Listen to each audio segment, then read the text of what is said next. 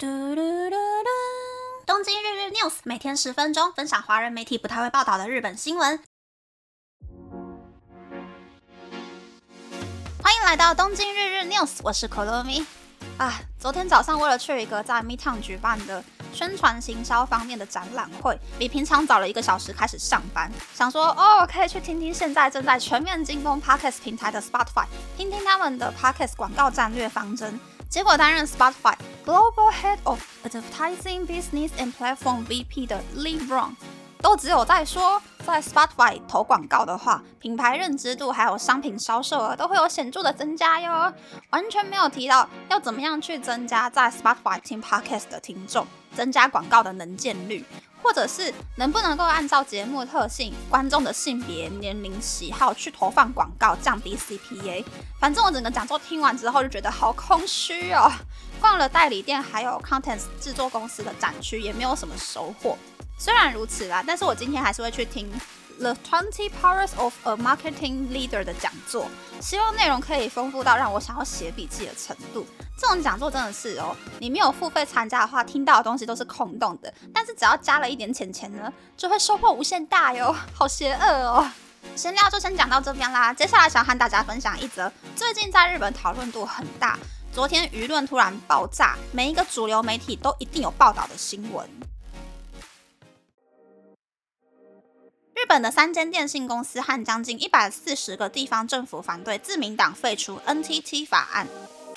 NTT 的全名是日本电信电话公司。今年六月，日本政府为了增加防卫预算，提议要把财政大臣持有的市价将近日币五兆元的 NTT 股票出售。消息一出，日本的政治圈、财经圈和官僚圈都在讨论，要不要修改 NTT 法案，换取更多的国家预算。日本的执政党自民党也成立了特别委员会，预计在十一月整理出修改法案的提案。NTT 法案是在一九八四年将 NTT 民营化的时候所制作的法案。日本政府的手中必须持有 NTT 三分之一以上的股票，NTT 也要在日本全国设置公用电话，并持续研究且推进最新的通信技术。对于这次修改 NTT 法案，自民党和日本政府出现了两种完全相反的意见。自民党提倡 NTT 法案已经不符合现代的想法。随着通信方式增加，国际社会也在加速六 G、七 G 等新技术，NTT 法案会成为增加收入以及发展通信技术的阻碍。考虑到保障经济，可以废除法条，将 NTT 股票全部脱手，让 NTT 成为百分之百的民营化企业，也能将股票出售的费用用在日本国家防卫预算上。如果 NTT 成为民营化企业，NTT 就没有必要同时遵守 NTT 法案以及其他民营电信公司都要遵守的电信通信事业法，所以主张要废除 NTT 法案。但日本政府却认为有必要修改不合时宜的 NTT 法案，但绝对不可以废除这条法规。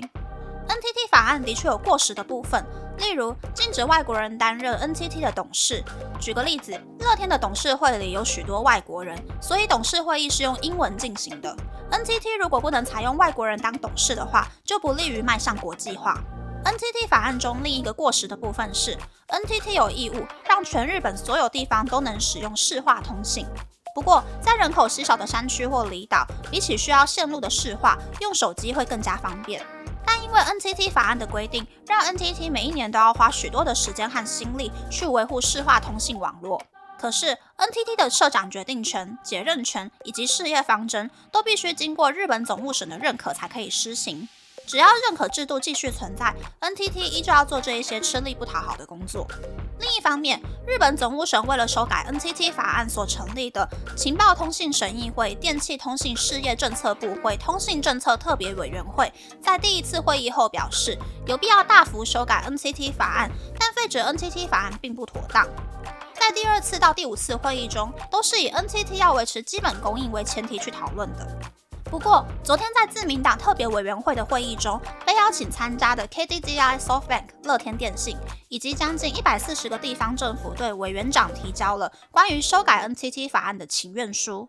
内容提到，同意修改 NTT 法案中公开研究开发内容等影响国际竞争力的法条。但是，乐天电信表示，如果 NTT 变成民间企业，很容易就成为日本通信市场唯一的王者，影响其他电信公司的发展。如果 NTT 法案消失，就有归还日本政府赞助日币二十五亿建设电线杆、线路、办公据点等设备的义务。如果 NTT 将这些设备的建设费用日币二十五亿元归还给日本政府的话，就不需要卖股票了，日本政府也能获得大于股票的资金。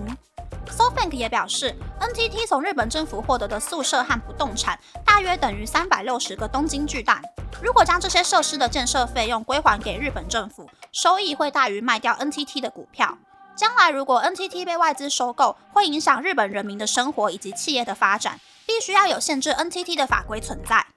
KDDI 也表示，NTT 必须以公共企业的角度提供偏乡地区的电信服务。为了避免被外资企业把持，日本政府必须要掌握 NTT 的控制权。以上是这次和大家介绍的新闻啦。嗯，大家觉得怎么样呢？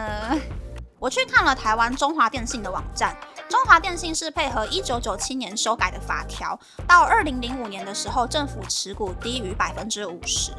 然后今年七月初的数据，交通部持股百分之三十五点二九，其他九个大股东的持股都不到百分之五。唯一一个跟外商有一点关系的大股东是美商摩根大通银行中华电信存托凭证专户，持股是百分之二点四七。中华邮政以前也有一阵子说要不要民营化，那个时候舆论吵了很久，最后好像也是考虑到偏乡，所以民营化的讨论就消失了。目前中华邮政依旧是交通部的百分之百完全子公司，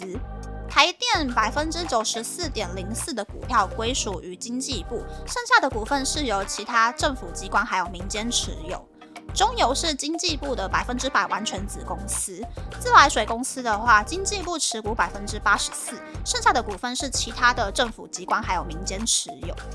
虽然在我小时候，貌似有一阵子，我也忘记是哪一任总统的任内，出现了政府好像巴不得把公营企业全部卖光光的说法，但实际看下来呢，有卖掉的就只有中华电信。日本的水电汽油几乎都已经可以说是民营化了，公家机构的持股超级低。所以今年自民党试图卖掉日本邮局还有 NTT 的股票来扩大防卫费用的想法受到了多方反弹。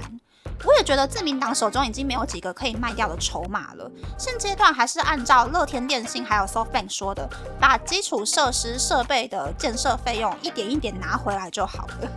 大家觉得怎么样呢？如果某天台湾政府突然效仿日本，要把台电民营化，政府不再补贴赤字。未来电价可能会按照国际原物料还有人事成本变成浮动电价，大家愿意接受这样的生活吗？可以在留言区告诉我你的想法哟。那么，那么这次的分享就到这边，不知道大家喜不喜欢这样的节目呢？欢迎大家留言和我分享你的想法。喜欢这个节目的朋友，可以在 Apple、Spotify、Google、Sound、KKBox、My Music、First Story、Mixer Box 等 Podcast 平台和 YouTube 订阅《东京日日 News》，多多按赞、评分或是填写资讯栏的节目优化问卷，帮助这个节目变得更好。还可以在 Instagram 或 Search 追踪《东京日日 News》Day Day Tokyo 的账号哦。拜拜。